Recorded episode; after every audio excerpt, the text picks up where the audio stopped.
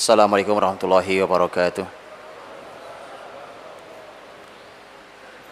Alhamdulillah alladzi bi ni'matihi tatimmus shalihat. Asyhadu an la ilaha illallah wahdahu la syarika lah. Wa asyhadu anna Muhammadan abduhu wa rasuluh. Allahumma salli wa sallim wa barik ala Muhammadin wa ala alihi wa sahbihi ajmain. يا أيها الذين آمنوا اتقوا الله حق تقاته ولا تموتن إلا وأنتم مسلمون. سبحانك لا علم لنا إلا ما علمتنا إنك أنت العليم الحكيم. اللهم انفعنا بما علمتنا وعلمنا ما ينفعنا وزدنا علما يا عليم.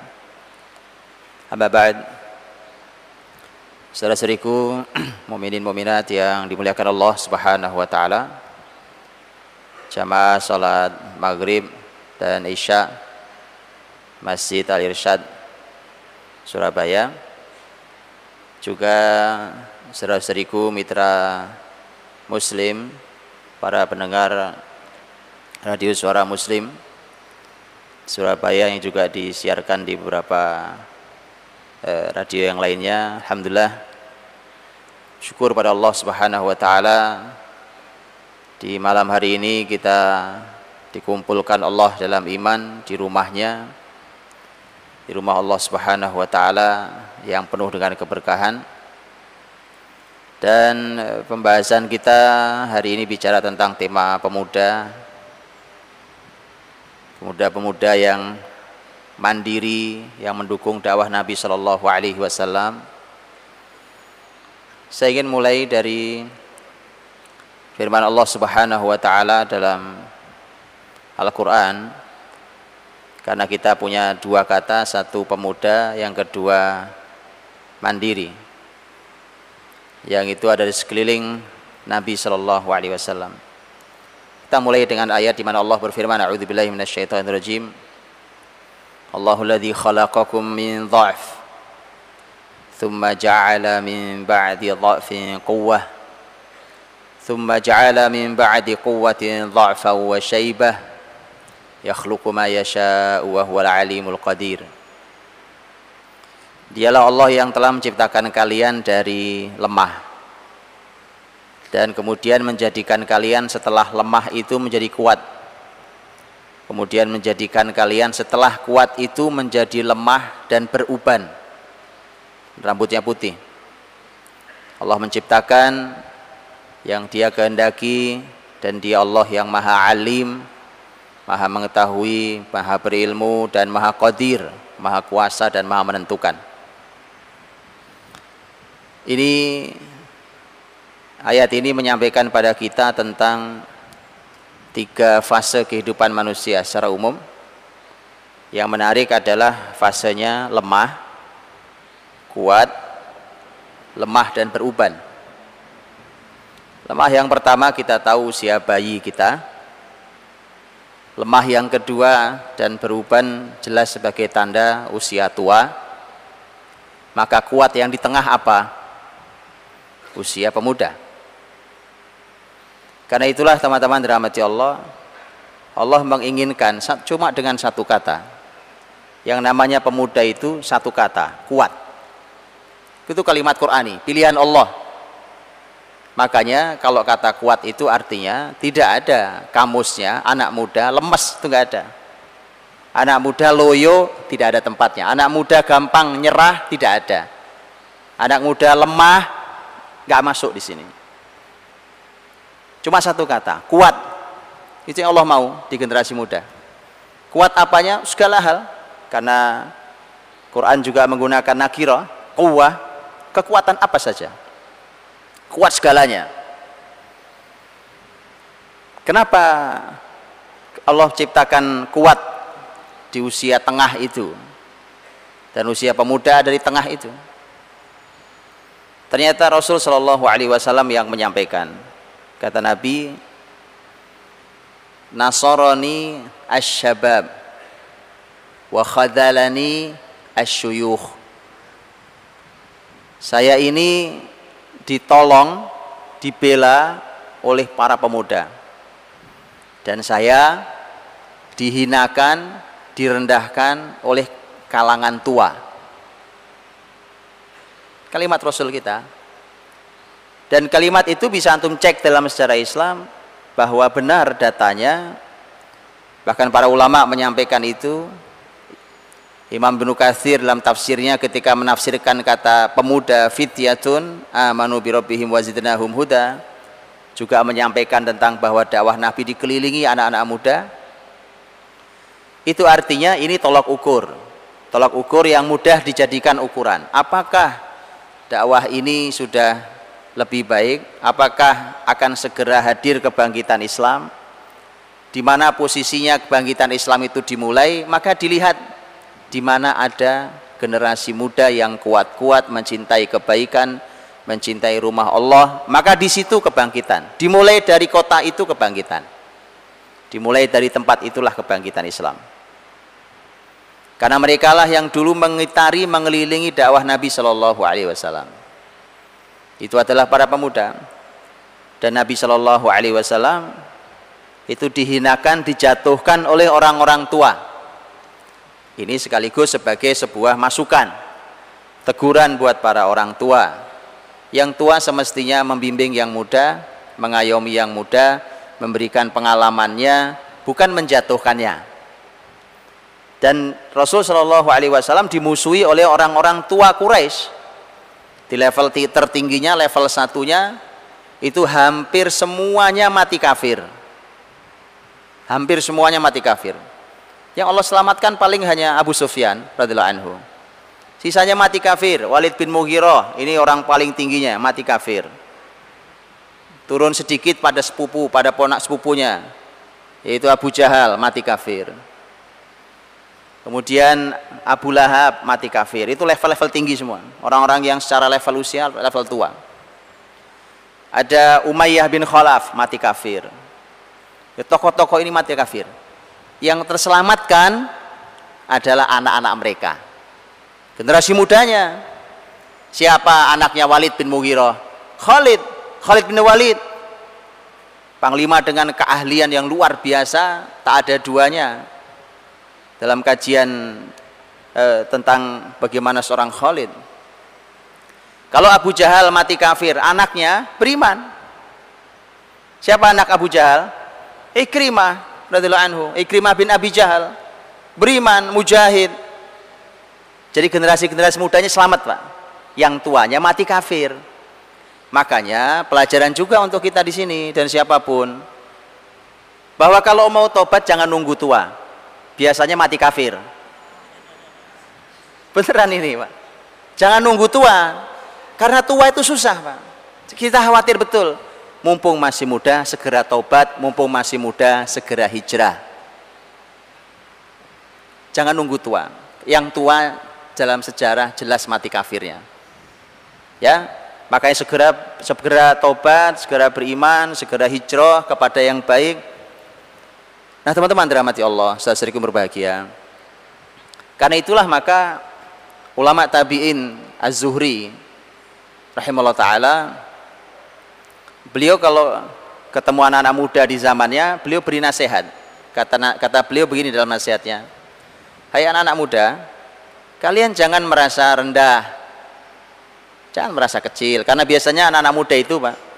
Ini para orang tua, anak-anak muda itu kalau kumpul sama orang tua cenderung diem, Pak. Sungkan. Betul? Mereka sungkan, mereka tidak berani bicara. Itu anak-anak muda. Maka Az-Zuhri mengatakan, anak-anak muda, jangan merasa rendah.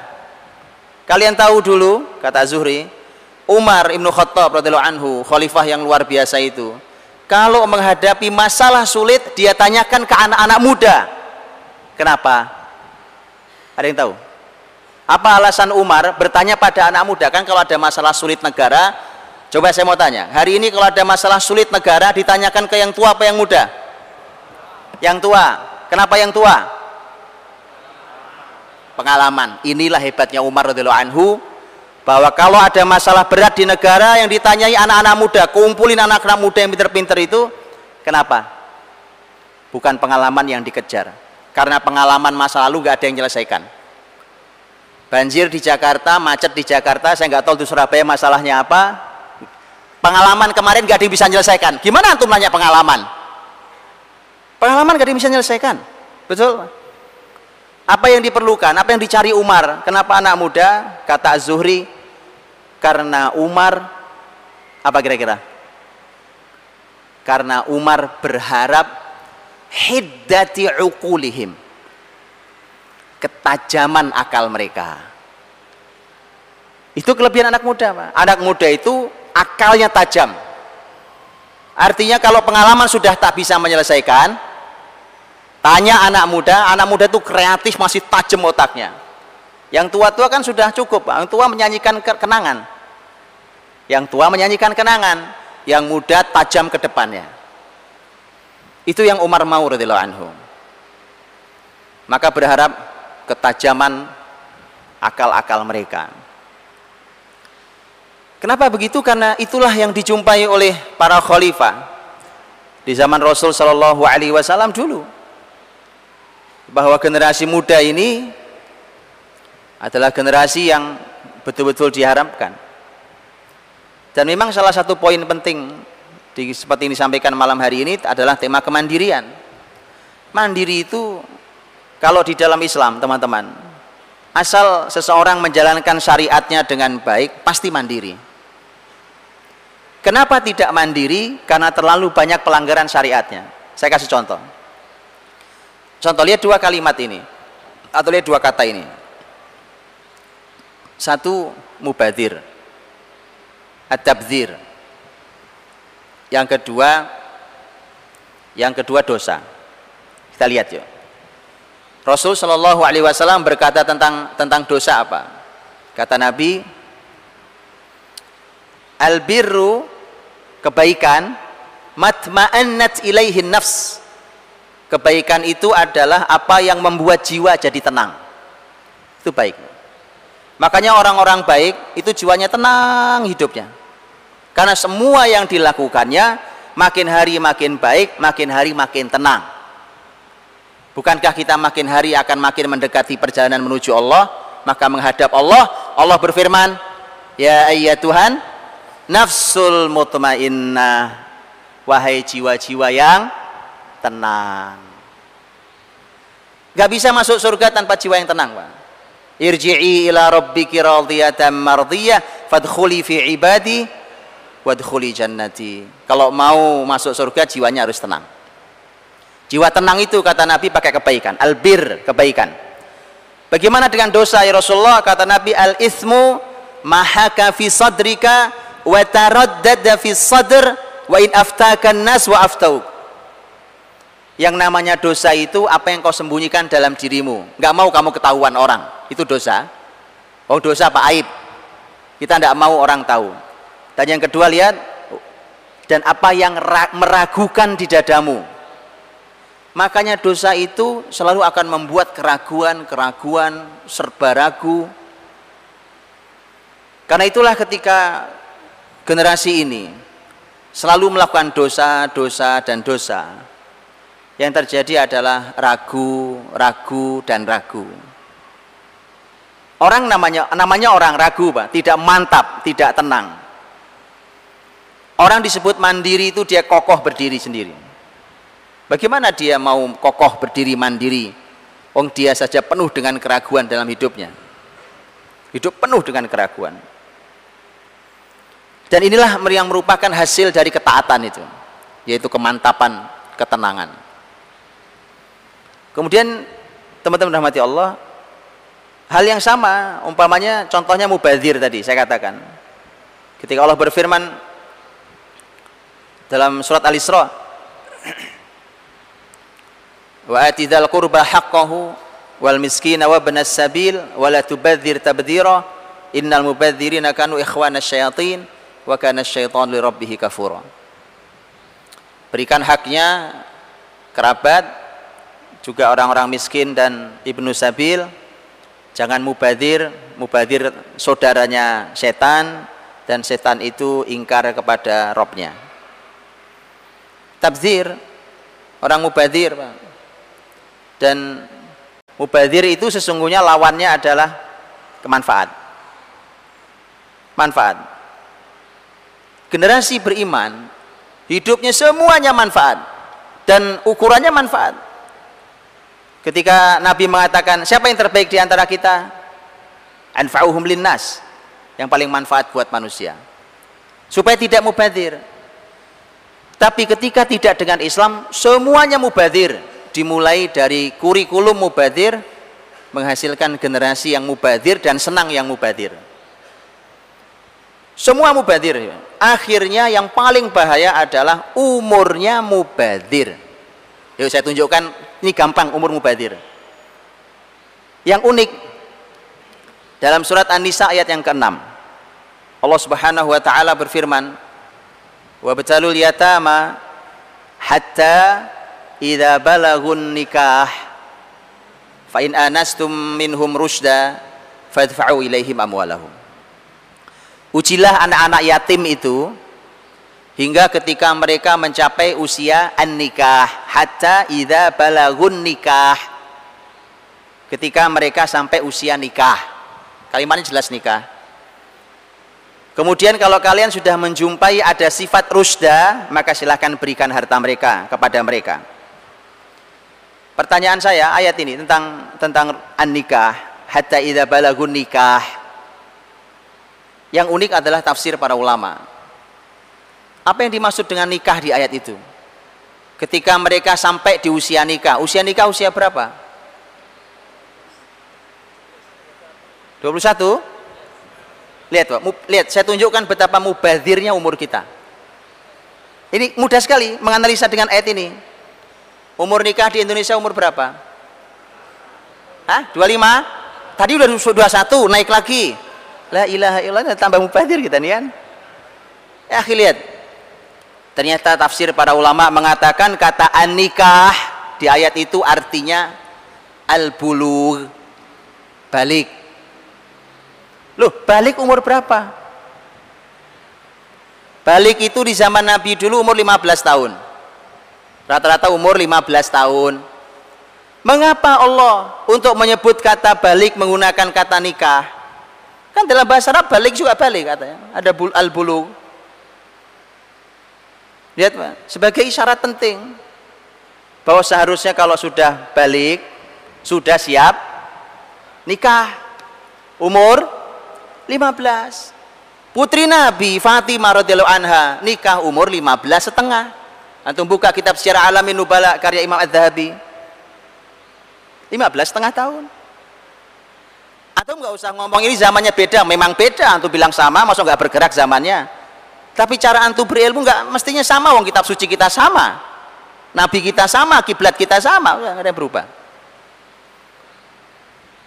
Oke tapi lihatlah betapa betapa mubadirnya umur kita.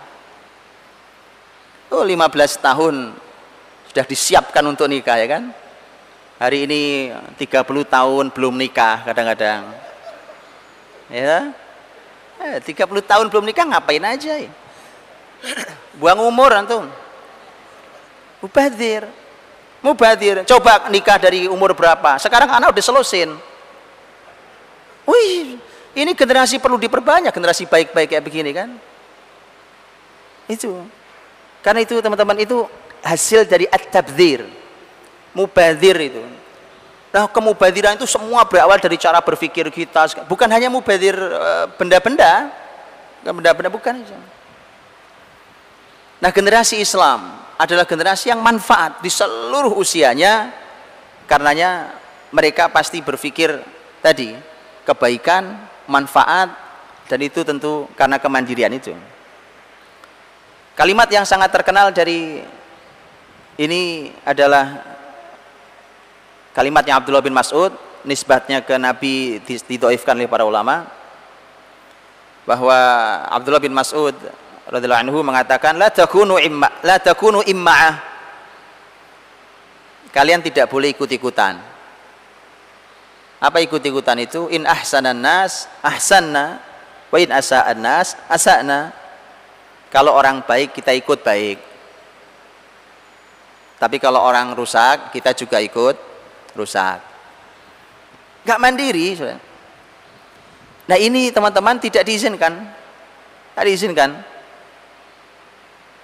Orang beriman itu bukan ikut-ikutan. Antum lihat kalimat ini sebenarnya ada yang menarik. Kalau tidak boleh ikut-ikutan jelek, itu semua sepakat kita. Tapi kalimat pertamanya kan bukan jelek. Kalimat pertamanya yang dimaksud ikut-ikutan, kalau orang baik, kamu ikut baik. Maksudnya ikut baik gak boleh? Hah? Kata Abdullah bin Mas'ud, jangan jangan lakukan itu. Mengapa? Karena baikmu cuma ikut-ikutan. Kalau namanya ikut-ikutan itu tren, teman-teman. Itu yang saya bilang, tren. Makanya mohon lakukan kebaikan itu bukan dengan tren. Tapi memang ini konsep, ini manhaj, ini syariat. Contoh, menghafal Quran. Masya Allah, kebaikan, kemuliaan tidak diragukan. Tapi kalau itu tren, baca Quran, ayo semangat, sehari satu juz, dua juz, tiga juz, tren. Bahaya kalau tren tapi kalau itu manhaj, itu konsep, itu luar biasa. Karena kalau yang tren pasti segera hilang. Abdullah bin Mas'ud sudah pesankan, jangan lakukan itu. Itu cuma ikut-ikut begitu, nggak lama hilang. Nanti trennya apa lagi? Tren kebaikan apa lagi? Makanya bukan sebenarnya kalimat ya itu kan lumayan pak. Nah itu lumayan itu nggak selalu menarik teman-teman ya. Ini lumayan. Kalau kita bilang baca Quran sehari sekian kan lumayan tapi kalau kebaikan itu cuma ikut-ikutan itu bukan konsep baik teman-teman dirahmati Allah Rasul Shallallahu Alaihi Wasallam mendidik para sahabat-sahabat muda di sekelilingnya untuk menjadi orang mandiri di segala hal. Mandiri itu bukan hanya urusan uang. Mari kita lihat contoh nasihat yang luar biasa yang dikenang oleh sahabat sangat muda. Karena sahabat ini lahir tiga tahun sebelum hijrah Nabi SAW yaitu yang nanti menjadi puncak mercusuar keilmuan. Saat itu dan kemudian menjadi pusat ilmu. Bahkan beliau ini berbagi tugas saja dengan beberapa sahabat. Karena mercusuar ilmu itu hanya beberapa sahabat saja Pak. Di Persia sana ada Abdullah bin Mas'ud di Hijaz ada Abdullah bin Abbas ini sahabat muda-muda semua dia Bayangkan antum itu, itu mereka berbagi tugas. Di Syam, di Syam ada beberapa sahabat, cukup banyak sahabat. Yang saya maksud adalah Abdullah bin Abbas. Lahirnya tiga tahun sebelum Nabi hijrah. Jadi waktu Rasul wafat, umurnya kira-kira berapa? 13 tahun. 13 tahun, lihat pesan Nabi Pak. Kalau pesan ini adalah merupakan bagian dari nasihat kita yang dimasukkan ke generasi seusia Abdullah bin Abbas Kan kalau Rasul wafat umur Abdullah bin Abbas 13 tahun. Abdullah bin Abbas itu kan tidak hidup bersama Nabi. Hidup di Mekah bersama bapaknya. Jadi waktu Rasul hijrah ke Madinah, bapaknya Abdullah bin Abbas yaitu Abbas paman Nabi tidak ikut hijrah. Abbas baru hijrah ke Madinah karena Abbas dapat tugas dari Nabi untuk menjadi pemberi informasi Nabi Shallallahu Alaihi Wasallam. Waktu Nabi hijrah ke Madinah nanti sekitar tahun 7 Hijriah Abbas baru berangkat ke Madinah. Dibawalah Abdullah yang kecil itu, berarti Abdullah saat itu umurnya sekitar 10 tahun. Maka ketemu dengan Nabi, Abdullah bin Abbas itu kisaran umur 10 sampai umur 13, terus Rasul wafat. Begitu loh jadi ulama besar, Pak.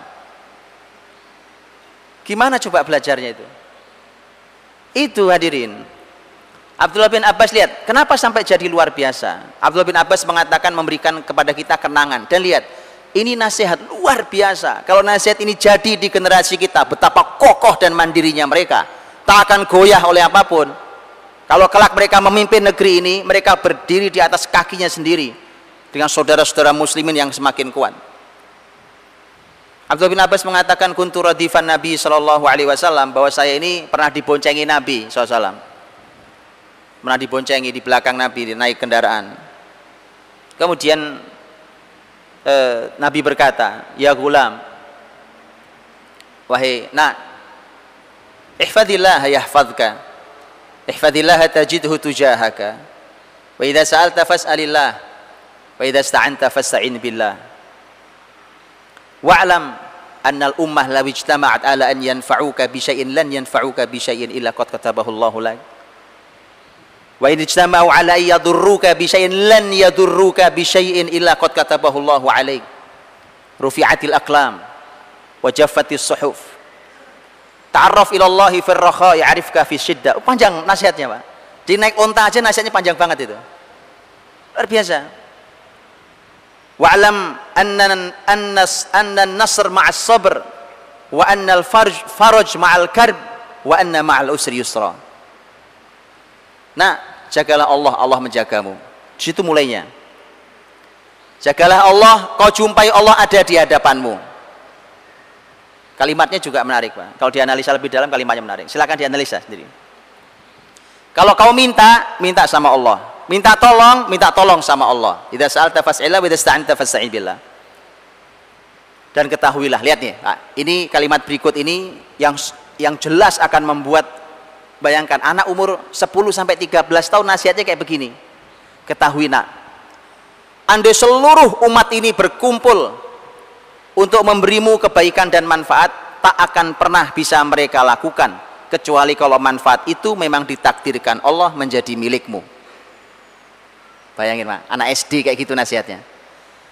Andai mereka berkumpul untuk mencelakaimu sepakatnya orang konspirasi ingin mencelakaimu tak akan pernah mereka bisa lakukan. Kecuali kalau kecelakaan itu memang telah ditakdirkan Allah menimpa dirimu. Kokoh pak jiwanya. Bukan generasi pengecut itu. Kokoh sekali. Jiwanya luar biasa. Kenali Allah saat lapang. Allah mengenalimu saat sempit. Dan ketahuilah pertolongan kemenangan itu datang bersama kesabaran dan sesungguhnya solusi hadir di saat sangat sulit keadaannya. Rufi'atil aqlam wa suhuf. Ini sudah ditakdirkan Allah. Ini kaidah-kaidah ini kata Nabi. Ini pena sudah diangkat dan tulisan telah kering. Ini contoh nasihat luar biasa. Masih ada waktu ya? Baik, kita, Baik, kita ikuti adzan Isya dulu Ustaz ya. Menarik sekali kalau sekarang itu ada namanya generasi strawberry Ustaz katanya. Anak-anak muda yang memang uh, ya mungkin ada yang mendesain agar mereka semua lemah ya dalam berbagai macam hal. Tapi ternyata contoh dari sahabat Rasulullah SAW luar biasa. Kita ikuti dulu adzan Isya untuk wilayah kota Surabaya dan sekitarnya kemudian akan dilanjutkan setelah adzan. Alhamdulillah wassalatu wassalamu ala Rasulillah wa ba'd. Saudariku juga mitra muslim yang berbahagia.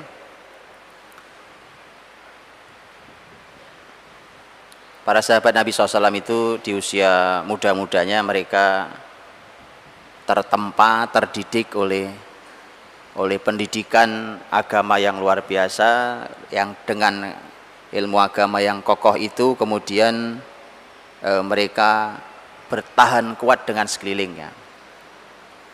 Lihatlah umpamanya kisahnya sahabat mulia Sa'ad bin Abi Waqqas radhiyallahu anhu yang secara umur masih sangat muda kisaran eh, kisaran masih sekitar 17 16 tahun. Usianya masih muda kemudian beliau masuk Islam. Saat itu masuk Islam memutuskan untuk masuk Islam. Begitu masuk Islam kemudian ibunya marah ibunya Sa'ad bin Abi Waqqas marah dan minta memaksa Sa'ad untuk keluar dari Islam. Kemudian ibunya mengancam, kalau kau tidak keluar, ibu akan mogok makan. Mogok makan, kamu makan sampai mati. Saat berkata, demi Allah wahai bunda, kalau bunda punya seratus nyawa, kalau bunda punya seratus nyawa, keluar satu persatu nyawa bunda, gara-gara tidak mau makan, saya tak akan pernah lepaskan agama ini. Anak-anak muda, Pak. Usia SMA hari ini. Kokoh sekali, Pak. Jiwa mereka memang seperti itu. Ya, jiwa-jiwa yang sangat mandiri. Ali bin Abi Thalib radhiyallahu anhu, ini orang luar biasa dalam sejarah. Ali bin Abi Thalib radhiyallahu anhu tidak aneh karena Ali sejak kecil dididik oleh Nabi Shallallahu Alaihi Wasallam di rumah beliau diminta oleh Nabi dari rumahnya Abu Talib Ali bin Abi Thalib radhiyallahu anhu dalam waktu masuk Islam antum semua tahu usianya 10 tahun ada yang mengatakan ada ahli sejarah yang mengatakan lebih muda dari itu 8 tahun anggap yang 10 tahun Pak. lihat waktu proses dia masuk Islam ketika Nabi menyampaikan wahyu Begitu Nabi dapat wahyu pertama, Nabi sampaikan, Nabi jelaskan tentang Islam, tentang Allah. Kemudian disampaikan ke Ali. Lihat apa yang dilakukan Ali. Kata Ali, saya mau diskusi konsultasi dengan ayah saya Abu Talib. Untuk memutuskan apakah aku ikuti keyakinanmu wahai Muhammad. Kata Nabi nggak usah. Jangan. Tak usah konsultasi sama ayahmu karena memang keadaannya masih sangat rahasia. Tak usah. Kalau kau mau putuskan sendiri anda tahu anak 10 tahun SD belum lulus bicara berpikir tentang ketuhanan ketuhanan, berpikir tentang Rob, tentang ilah, memastikan apakah saya ikuti keyakinan ini atau saya ikuti keyakinan nenek moyang saya. Semalaman itu dia bolak-balik gak tidur untuk memikirkan itu. Esok paginya dia berkata asyhadu alla ilaha illallah wa asyhadu anna Muhammad Rasulullah. Anak muda-muda Pak, 10 tahun. Untuk itulah maka ini sebenarnya karena tadi Pak, karena mereka hidup dididik di lingkungan yang baik. Sama juga dalam dalam urusan yang sifatnya kalau tadi adalah urusan hati, urusan jiwa, kekokohan keyakinan dan seterusnya. Kemandirian dalam masalah dalam masalah uang, masalah harta juga sama. Karena sekali lagi orang-orang beriman itu diminta Allah untuk memberi manfaat ke orang lain, bukan malah menjadi beban untuk orang lain. Atau bertiup ke mana arah angin bertiup tidak. Dia harus memberikan manfaat untuk orang lain. Maka lihatlah umpamanya yang tadi saya sampaikan di khutbah Jumat ayat di akhir surat Al-Muzammil. Ketika Allah Subhanahu wa taala berfirman di satu ayat yang panjang itu ayat yang terakhir. Alima an sayakunu minkum wa akharuna yadribuna fil ard yabtaguna min fadlillah wa akharuna yuqatiluna fi sabilillah. Allah tahu ada di antara kalian yang sedang sakit. Ada di antara kalian yang sedang berkeliling bumi untuk mencari rizki yang halal. Dan ada di antara kalian yang sekarang sedang berjihad fisabilillah lihat itu para ulama menyampaikan termasuk Abdullah bin Mas'ud radhiyallahu anhu lihat kalimat Abdullah bin Mas'ud begitu membaca ayat ini Pak Lihat kalimat Abdullah bin Mas'ud. Ini sahabat Nabi memahami ayat itu sampai melihat itu semua. Sudah nggak ada nggak ada istilah usia nganggur itu nggak ada, Pak. Ya ima antum berhenti karena sakit, sakit istirahat. Tapi kalau sudah sehat, kalau nggak jihad nyari uang yang halal. Makanya Abdullah bin Mas'ud mengatakan, begitu membaca ayat ini, seorang muslim yang membawa dagangan dari negeri kemudian masuk ke negeri muslim yang lain dengan membawa dagangan itu dan dia berharap mendapatkan pahala Allah maka dia sejajar dengan mujahid visabilillah Abdullah bin Mas'ud katakan itu. Makanya Al-Qurtubi di dalam tafsirnya mengatakan itu. Abdullah bin Umar radhiyallahu anhu mengatakan kematian kematian yang paling aku cintai setelah mati jihad visabilillah adalah kematian aku dekat dengan untaku saat aku sedang melakukan perjalanan dagang mencari rizki yang halal. Kalimat Abdullah bin Umar. Anak-anak muda Pak. Abdullah bin Umar muda Pak. Abdullah bin Umar itu Rasul wafat umurnya baru 20 tahun kurang lebih lah. Sekitar sekitar 20 tahun. Kurang lebih sama seangkatan dengan Anas bin Malik Abdullah bin Umar itu kalimatnya. Saya susah luar biasa. Makanya mandiri nggak sih orang beriman mandiri. Coba tuh lihat Masya Allah kan? Orang sudah sampai kuliah itu sudah sangat lama kita menyusahkan orang tua. Bebannya orang tua itu udah kelamaan.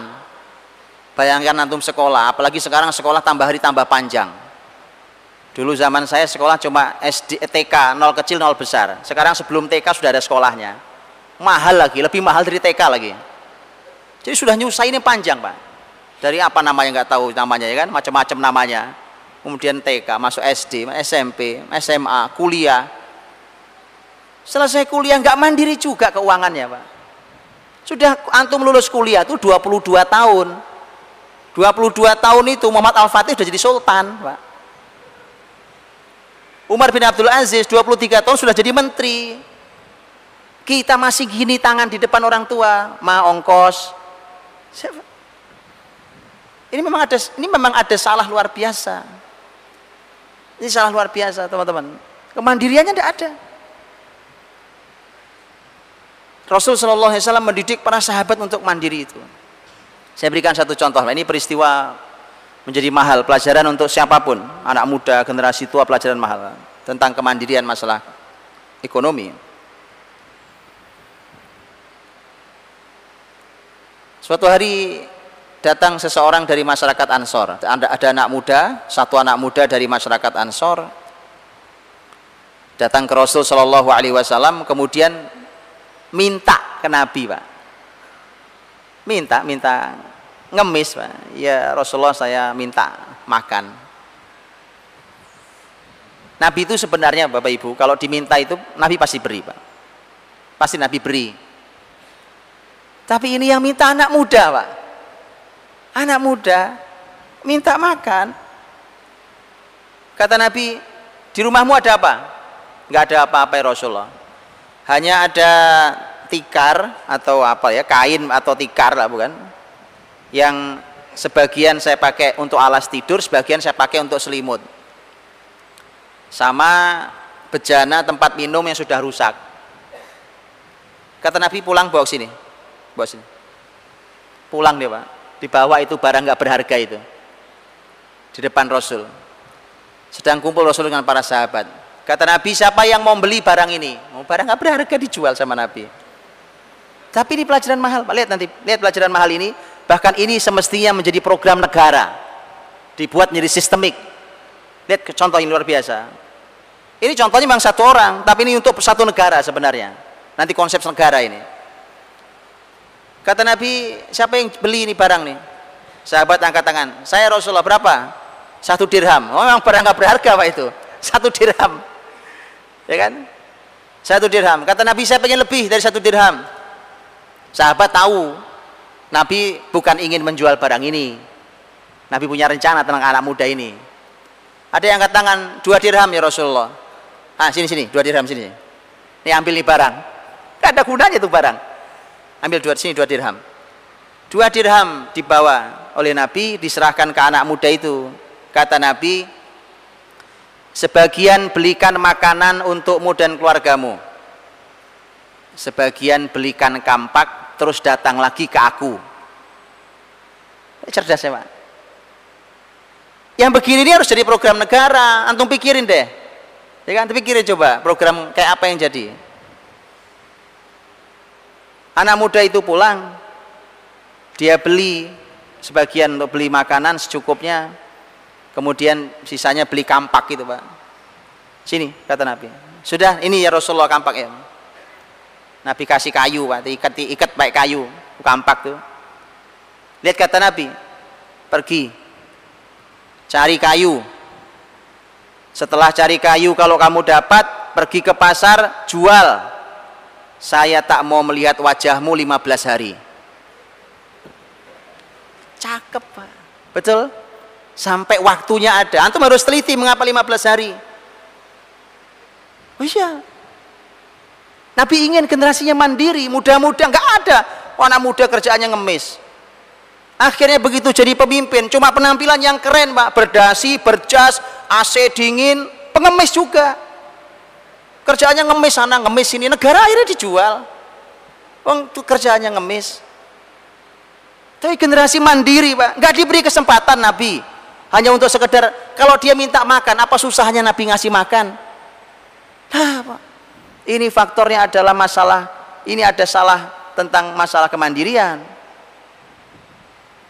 Akhirnya anak muda itu pergi 15 hari Nabi nggak mau lihat. Antum tahu enggak 15 hari itu bagaimana? Lawang pasar itu pak. Pasar muslimin itu yang nggak jauh dari masjid Nabawi. Sampingnya depannya pasar Yahudi Bani Koinuko ya kan? Sampai dia ditutup nantinya. Ada pasar Kabin Ashraf nanti juga ditutup sampai orangnya mati ditutup pasarnya pasarnya ya keliling itu-itu aja kira-kira ketemu nggak itu kan Nabi ngelihat sahabat pasti ngelihat anak muda itu kan oh, iyalah dia bolak balik bawa kayu kan tapi Nabi bilang saya nggak mau lihat wajah kamu 15 hari anda tahu Setelah 15 hari anak muda itu datang menemui Nabi Shallallahu Alaihi. Dia bawa 10 dirham. Ah, sudah 10 kali lipat. Kalau tadi dua dirham, mungkin yang satu dirham dibelikan makanan, satu dirham dibelikan kampaknya umpamanya, maka artinya hasilnya sudah 10 kali lipat dalam 15 hari. Coba angka prosentasenya ketemu antum. Sampai prosentasenya. Baru begitu datang bawa 10 dirham, di 10 dirham itu dia bisa belikan. Sudah beli baju. Sudah beli baju dia. Beli baju beli macam-macam. Kata Nabi ah begini. Baru Nabi Nabi kasih nasihat pak. Nasihatnya baru keluar begini ini lebih baik dibandingkan kamu ngemis nanti di akhirat datang dengan wajah hitam dengan wajahmu penuh titik hitam gara-gara ngemis saya juga nggak kebayang pak kalau orang kerjaannya ngemis gitu ya Terus kalau pejabat ngemisnya gimana itu Pak? Nah, itu mukanya apa nggak gelap itu? Eh, kata Nabi ada titik hitam di wajahmu gara-gara kamu ngemis. Ini lebih baik begini kamu berusaha bekerja dengan cara ini, ini lebih baik. Lihat antum Pak, waktu dia datang pertama bukan diceramai Nabi Pak, dia perlu solusi yang nyata. Oh datang ngemis diceramai, kamu ngemis saja kerjaannya, sono nyari kerjaan. Kasih solusi bukan diceramain Pak. Dia tidak sedang perlu ceramah, dia sedang perlu diberikan solusi untuk mandiri. Lihat itu. Nanti kalau dia sudah mulai kelihatan mandiri baru dikasih ceramah. Ah ini lebih baik nih gitu. Lihat konsep Nabi SAW luar biasa maka hadirnya generasi-generasi yang sangat kokoh kemandirian-kemandirian yang sungguh sangat luar biasa itu seorang sahabat muda bernama Uqbah bin Nafi radhiyallahu anhu Uqbah bin Nafi meriwayatkan meriwayatkan sebuah hadis Nabi yang luar biasa. Kata Nabi, "Innallaha yudkhilul jannata bisahmin wahid salatha." Sesungguhnya Allah memasukkan tiga orang ke dalam surga hanya gara-gara satu panah. Oh. Panah, panah. Gara-gara satu panah Allah masukkan ke surga tiga orang. Kata Nabi siapa tiga orang itu? Satu soni'uhu yang membuatnya oh lihat teman-teman sahabat didorong untuk membuat ayo buat ini keterampilan masalahnya betul kan oh sekarang teman-teman yang punya keterampilan membuat panah jadi bisnis sendiri kan Masya Allah ya Nabi dorong ayo buat karena si pembuatnya kalau dia membuat karena ingin mendapatkan pahala Allah dia masuk surga gara-gara membuat belum manah dia baru membuat maksudnya pembuatnya yang kedua kata Nabi Romi pemanahnya. Yang ketiga Munbiluh itu yang yang menyiapkannya. Menyiapkannya. Ya. Artinya luar biasa. Kata Nabi tiga-tiganya masuk surga hanya gara-gara satu panah. Maka didorong generasi muda itu di zaman Nabi untuk punya keterampilan. Nggak boleh nggak punya keterampilan. Maka Nabi itu teman-teman, Nabi itu ngelewatin anak muda.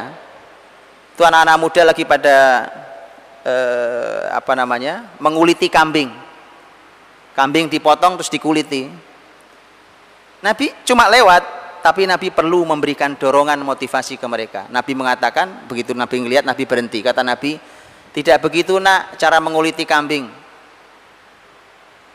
Berarti ada yang salah. Cara nguliti. Kata Nabi lihat saya. Nabi langsung kuliti. Lihat begini cara ngulitinya. Nah sudah? Ayo teruskan.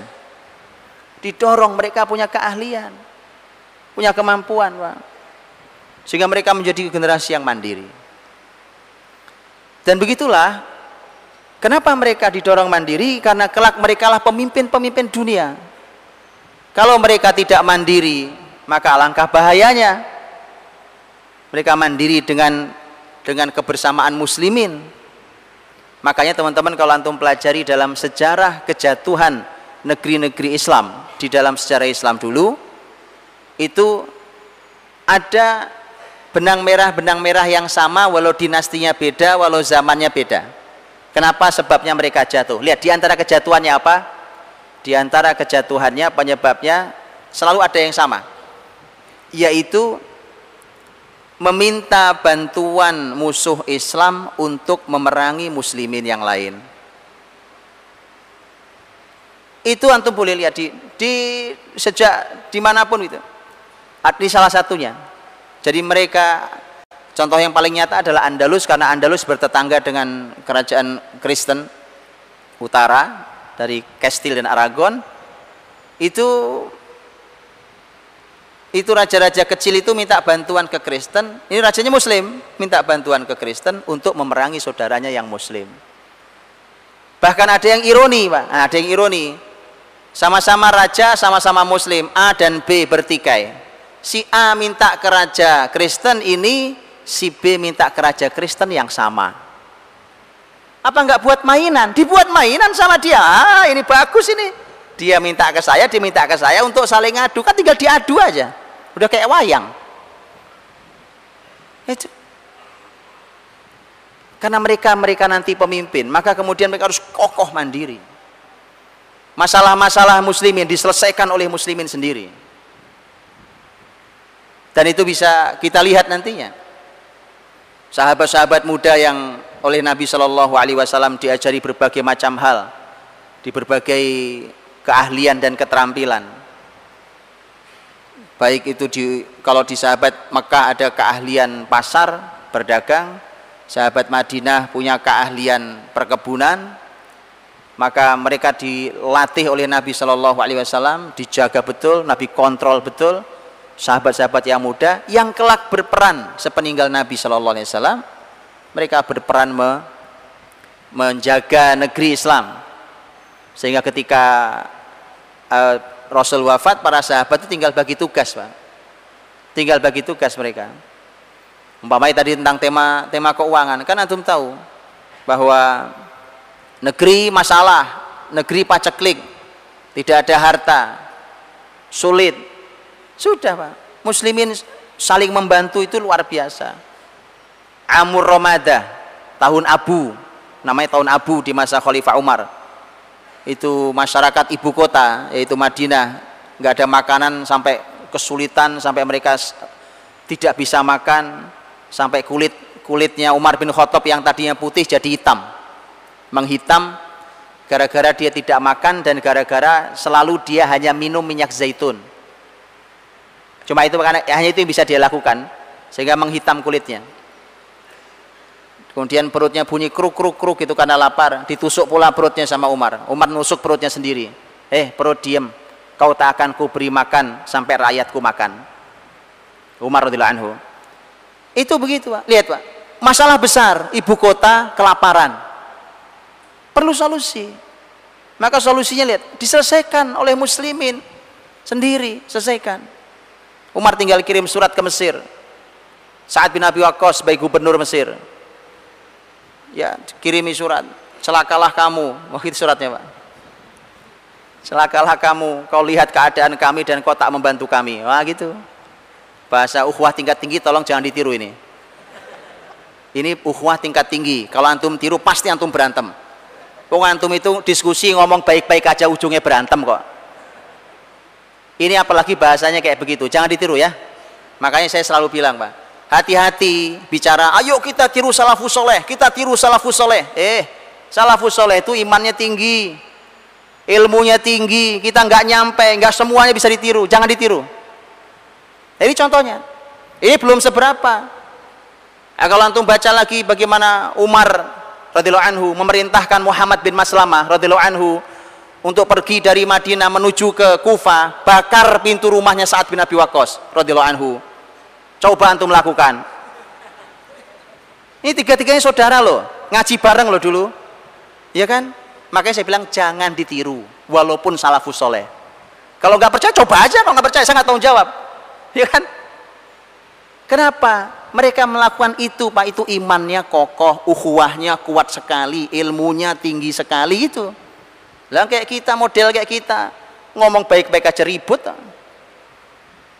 Itu makanya tadi ketika Amur Ramadah punya masalah kayak seperti itu muslimin perlu solusinya. Karena dulu mereka generasi yang dilatih kokoh berdiri maka gitu mereka saling memberikan solusi saudaranya. Mandiri di negeri muslim.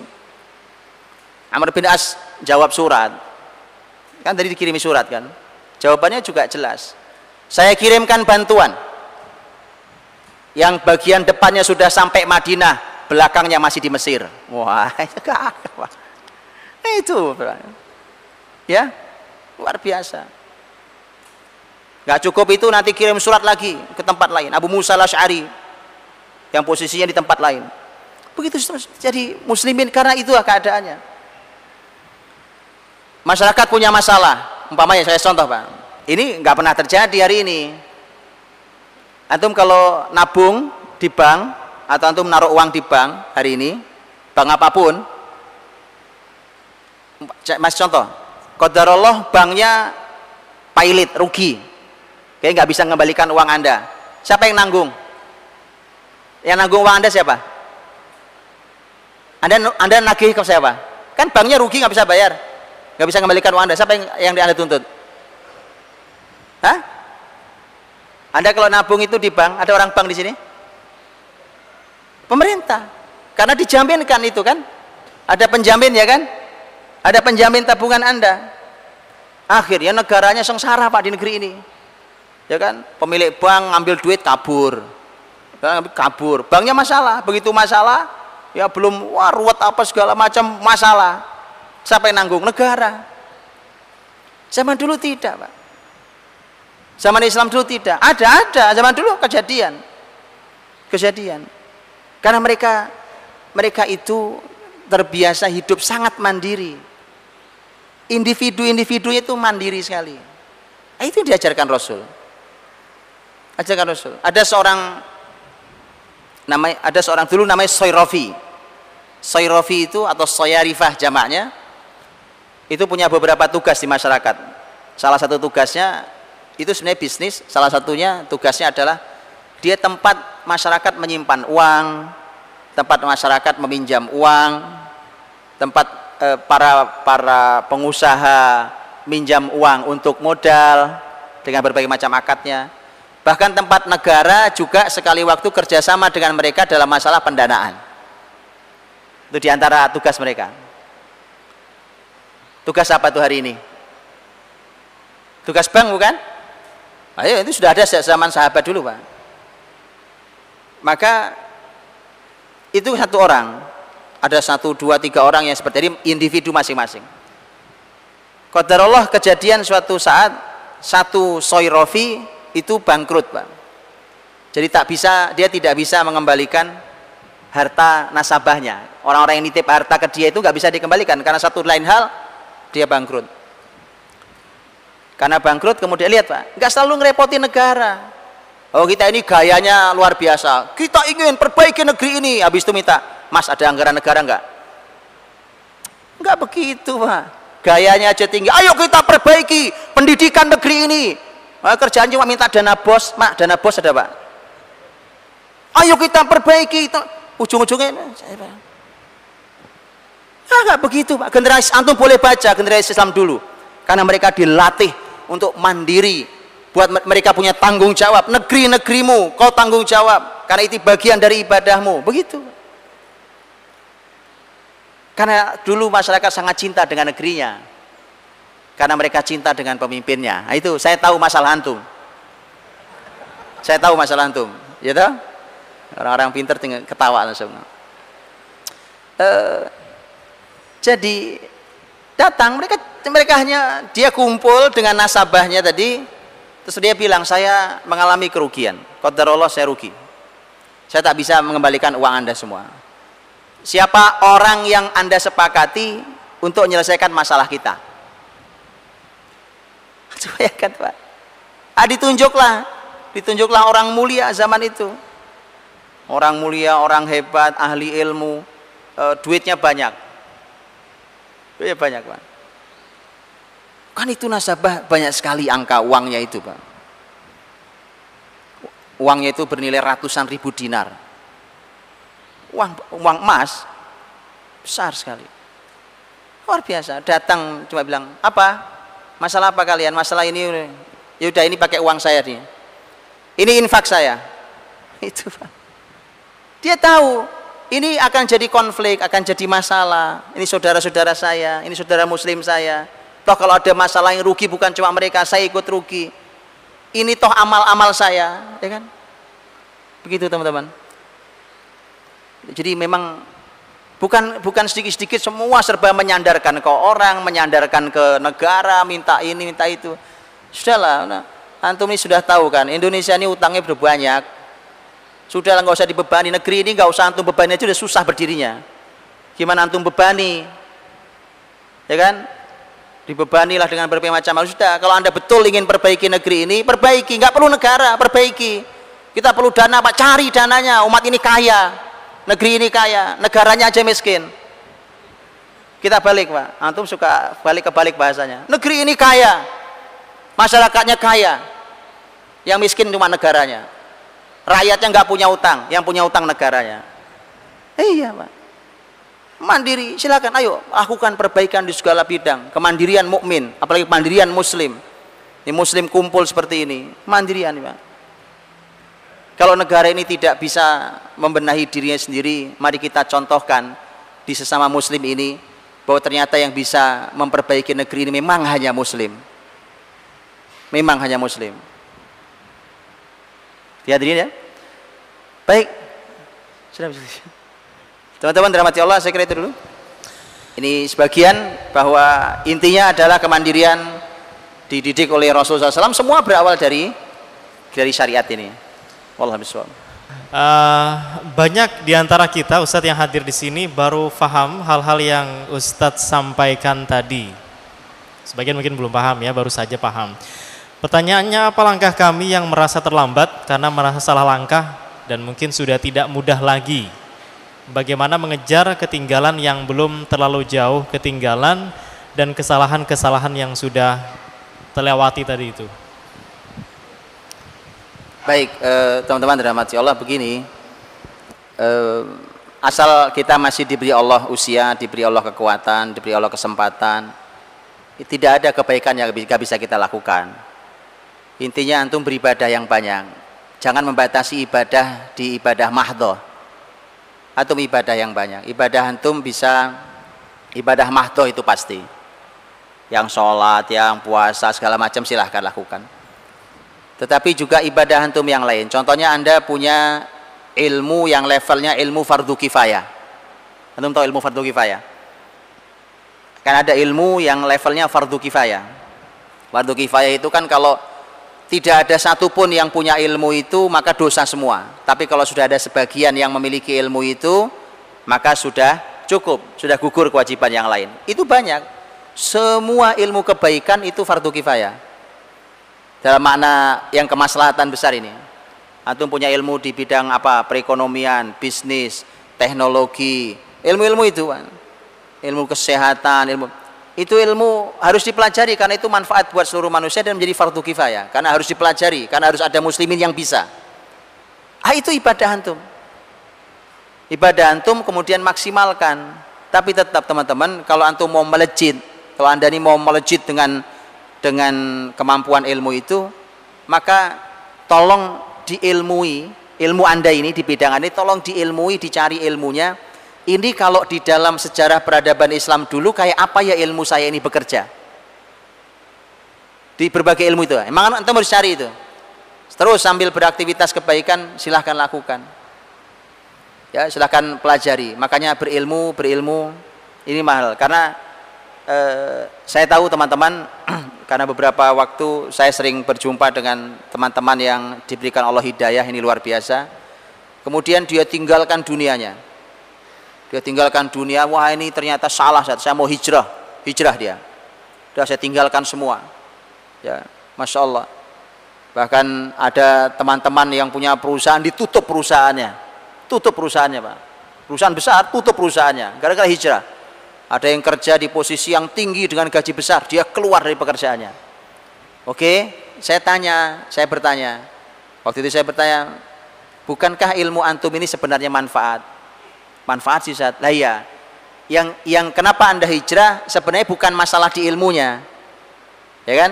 Bukan masalah di ilmunya, ilmunya manfaat. Cuma waktu Anda menjalankan ilmu manfaat ini pakai cara yang salah, yang nipu, yang riba, yang apa gitu ya, kesalahan-kesalahan itu. Jadi yang salah bukan ilmunya. Nah, pertanyaan saya begini tinggal. Bagaimana caranya ilmu yang baik ini dan menjadi amal soleh Anda ini, mari kita jalankan ilmu Anda ini tapi dengan cara yang baik. Gitu ya. Jadi nggak tidak intinya jangan menyerah dan teruslah e, belajar. Karena dengan belajar Islam Masya Allah kita akan diberi panduan sekaligus akan diberi ide dan inspirasi. Wallahualam Assalamualaikum warahmatullahi wabarakatuh. Assalamualaikum warahmatullahi wabarakatuh. Pak Ustadz saya menanyakan bagaimana kita mengukur ke bahwa kita ini sudah bermanfaat atau belum dalam hidup kita dalam ukuran standar agama. Masa dalam standar hidup kita bahwa oh ini kita bisa kita pertanggungjawabkan nanti di akhirat waktu pertanyaan di hadapan Allah. Assalamualaikum warahmatullahi wabarakatuh. Assalamualaikum warahmatullahi wabarakatuh. Luar biasa. Barakallahu fikum. Luar biasa ini pertanyaan bagaimana caranya kita mengukur bahwa kita sudah manfaat atau belum. Ini ini luar biasa ya eh, semangat ini menjadi semangat kita mumpung masih muda maka banyaklah menabung untuk akhirat banyak menabung untuk akhirat ya. Untuk dunia saya nggak usah ngajari antum. Antum rajin nabung untuk dunia. Nabung akhirat. Yuk kita nabung untuk akhirat. Jangan nunggu tua. Dulu sahabat Nabi muda-muda sudah nabung untuk akhiratnya. Jika manfaat itu kan begini teman-teman. Lihat manfaat. Lihat saya tunjukkan. Ini penjelasan uh, ulama tentang saya kasih contoh. Ini contoh. Saya umpamanya naik becak pak. Baik depannya ada becak saya naik becak. Bisa jadi bisa jadi hanya mungkin ongkosnya 10 ribu. Qadar Allah saya pegang-pegang ya Allah lupa bawa uang. Cuma 10 ribu. Saya pergi ke masjid ketemu beliau. Saya bilang Ustadz saya naik becak lupa bawa uang. Saya pinjam 10 ribu. Lihat nanti Pak. Ternyata beliau nggak minjami saya. Besok beliau ketemu saya. Ustaz Budi ini 100 ribu. Lihat Pak. 10 ribu yang kemarin buat saya lebih berharga daripada besok 100 ribu.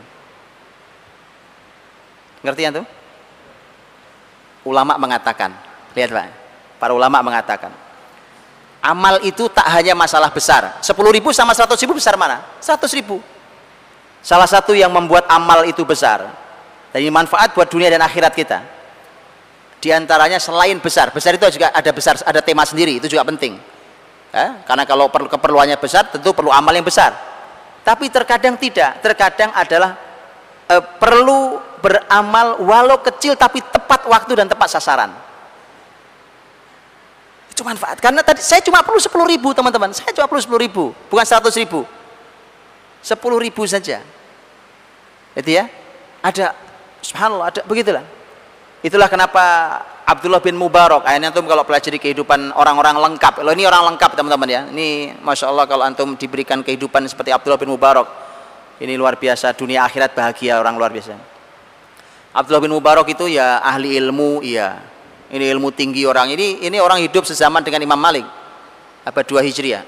Ahli ilmu, iya. Mujahid, iya. Jihad pak, perang dia di mana-mana ahli ibadah iya, kaya raya iya. Itu Abdullah, Abdullah bin Mubarak Abdullah bin Mubarak tuh Masya Allah Pak, unik banget beliau itu. Karena beliau tahu potensinya. Jadi kalau mau tahu kita manfaat apa tidak, coba ukur potensi Anda apa. Abdullah bin Mubarak punya empat, punya banyak hal. Maka beliau perankan satu-satu itu. Yang ahli ilmu maka dia bicara ilmu. Dia diskusi dengan ulama tentang masalah ilmu. Abdullah bin Mubarak kirim surat ini secara ilmunya, karena dia tahu dia punya potensi ilmu. Dia punya ilmu. Dia kirim surat ke ahli ibadah, Abidul Haramain. Ahli ibadah di dua tanah suci, yaitu Fudail bin Iyad. Rahimahullah Ta'ala. Ini juga seorang ahli ibadah yang soleh luar biasa. Abdul bin Barak memberikan kalimat teguran dalam sebuah syair yang syairnya sangat terkenal diabadikan di antaranya dalam tafsir Ibnu Katsir. Ya abidal haramaini la absart lau absartana la alimta annaka bil ibadati tal'abu dan seterusnya wahai yang ahli ibadah di dua tanah suci kalau kau lihat kami kamu tahu dengan ibadahmu itu hanya main-main saja wah ini teguran ahli ilmu pak sudah sujud, ruku, tilawah, tawaf di Ka'bah, pindah ke Madinah, ibadah Masjid Nabawi, balik Mekah, ibadah lagi. Waktu itu sebenarnya eh, Abdullah bin Mubarak ingin memberikan teguran. Karena beliau mengatakan, kalau kalau pipimu, matamu itu sembab oleh air mata, dibasahi air mata, leher-leher kami dibasahi dengan darah-darah kami. Wah. Itu, itu syairnya. Masya Allah. Jadi dialog ahli ilmu. Baik. secara harta beliau punya potensi orang kaya maka unik juga beliau itu beliau bilang e, ke masyarakatnya eh saudara-saudara di kampung ini di kota ini yang mau haji tahun depan silahkan kumpulkan uangnya ke saya karena beliau dikenal orang ahli ahli dagang orang masyarakat percaya dan memang mereka perlu tempat penyimpanan uang gitu pak. Maka mereka simpan uang ke Abdullah bin Mubarak. Oleh Abdullah bin Mubarak dikasih apa itu namanya e, dimasukkan ke dalam kantong itu terus ditulisi namanya. Namanya siapa? Ahmad bin ya, tulis namanya taruh di ruangan tulis nama taruh di ruangan begitu bang sudah berangkat. Tahun depan berangkat haji. Begitu berangkat haji kata Abdullah bin Mubarak haji ini berkah sekali ibadah ibadah yang berkah maka mereka uh, jadi semua dana sudah ditanggung oleh bin Mubarak karena dana mereka punya uang kan sudah sampai di Mekah, sudah mereka mau pulang. Kata Abdullah bin Mubarak, ayo beli oleh-oleh buat orang yang di rumah. Mereka bilang, uang kami tak cukup. Kami tahu berapa uang kami berikan. Gak cukup buat beli oleh-oleh. Kata Abdullah bin Mubarak, kan saya udah bilang, haji ini berkah. Ayo beli saja, beli. Beli, Pak. Mampir ke Madinah, kan mereka uh, ke arah utara. Mampir ke Madinah, mampir di Madinah, di Masjid Nabi SAW, Eh, ke ziarah ke makam Nabi SAW dan seterusnya. Kemudian ayo kalian beli oleh-oleh Madinah. Oleh Madinah. Mereka bilang uang kami tidak cukup. Kata Abdullah bin Mubarak, kan saya sudah bilang haji itu berkah. Ayo beli, beli, semua beli, beli. Semua beli. Sudah begitu sampai mereka pulang ke negerinya dengan selamat. Ya, haji dapat, oleh-oleh dapat. Kemudian Abdullah bin Mubarak manggil satu-satu. Ahmad, balikin uangnya. Muhammad balikin uangnya Pak. Semua dikembalikan uangnya. Karena beliau tahu saya orang kaya. Saya bisa beramal dengan harta saya. Itu maksud Pak. Jadi di mana pun potensi yang Allah berikan pada kita, maka jadikan itu sebagai alat untuk beramal. Allah alam Ah, bolehkah muslim buka usaha di mall yang penuh dengan mudarat? Ya, khi, Dulu sahabat Nabi sebelum punya pasar sendiri, mereka di mana? Jualan dan belanjanya. Pasar Yahudi. Ah, namanya pasar Yahudi. Muslimin dulu sahabat Nabi sebelum punya pasar, sebelum Nabi membuat pasar sendiri, pasar muslimin, pasarnya Rasul yang belakangan dikenal namanya dengan pasar Manakho. Di mana mereka belanja, di mana mereka jualan? Di pasar Yahudi. Pasar Yahudi yang besar dan paling dekat dengan tempat tinggal muslimin adalah pasar Yahudi Bani Koinuko. Begitu Nabi punya pasar sendiri, maka sahabat pindah, dagangnya pindah, belanjanya pindah. Tetapi sekali waktu kan ada saja barang yang mungkin tidak ada di pasar muslimin, ya kan? Mungkin saja terjadi. Maka mereka lagi nyari di pasar Yahudi Bani Koinuko. Gak ada masalah. Itu muamalah biasa Apakah tidak ada mudorot? Oh, namanya pasar Yahudi yang mudorotnya banyak, Pak. Bukti paling gampang antum lihat apa yang menyebabkan yang salah satu penyebab dari mengapa Yahudi Bani Koinuko diusir oleh Nabi, hampir dibunuh oleh Nabi mereka itu. Mereka diusir dari Madinah. Penyebabnya karena ada muslimah yang belanja di pasar Bani Koinuko. Belanja, muslimah belanja di pasar mereka. Tapi kemudian diisengi oleh orang-orang Yahudi. Diikat lagi lagi beliau jongkok itu diikat baju bagian bawah dengan bagian atas. Sehingga ketika muslimah itu berdiri tersingkap auratnya. Memang jahat dari dulu Yahudi. Yahudi narik-narik jilbab itu bukan cuma sekarang dari dulu Pak. Jadi mereka mempermasalahkan pakaian muslimah bukan cuma sekarang dari dulu. Memang begitu kerjaannya. Maka ada muslim di pasar itu coba. Ada muslim di pasar itu di pasar Yahudi. Ada muslim di pasar itu langsung loncat dibunuh tuh Yahudi yang iseng. Mati tuh Yahudi akhirnya muslim ini dikeroyok oleh Yahudi di pasar itu. Mati juga muslimnya. Kemudian itulah yang membuat Nabi kepung mereka e, selama 15 hari benteng-benteng mereka dikepung Nabi kemudian oleh Nabi SAW diusir dari Madinah semuanya. Begitu. Jadi ya memang begitu namanya pasar kan? Yang namanya pasar. Ada mudorot. Mudorotnya besar namanya di pasar Yahudi. Tipu menipu apa sudah ada maksiat. Pasar Yahudi namanya. Nah, muslimin perlu punya pasar sendiri memang. Tapi untuk bisa membuatnya Anda harus berpikir lebih baik. Anda harus belajar dulu lebih dalam. Ya, supaya bisa mendirikannya. Kemudian yang kedua,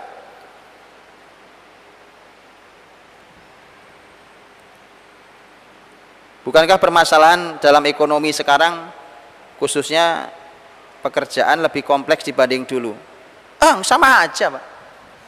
Apanya lebih kompleks? Sama saja. Sama saja. Beneran, Pak. Kalau antum belajar sejarah dengan dalam, antum akan jumpai sama saja. Beneran, Pak. Sama saja. Bukankah masalah ekonomi lebih ruwet? Ah, sama. Antum tunjukkan yang ruwet sekarang, saya tunjukkan yang lebih ruwet zaman dulu. Beneran? Sama Pak, sama. Karenanya begitu, muslimin muslimin itu menghadapi masalah seruat apa pun di zaman mana pun karena kita punya panduan wahyu dan kita punya contoh yang pernah aplikatif berjalan dalam sejarah Islam itu kalau dikuasai muslimin Anda akan sangat gamblang bisa menjalankannya. Dengan Anda bisa menahapinya pelan-pelan dari satu tangga ke tangga berikutnya untuk mencapai sempurna.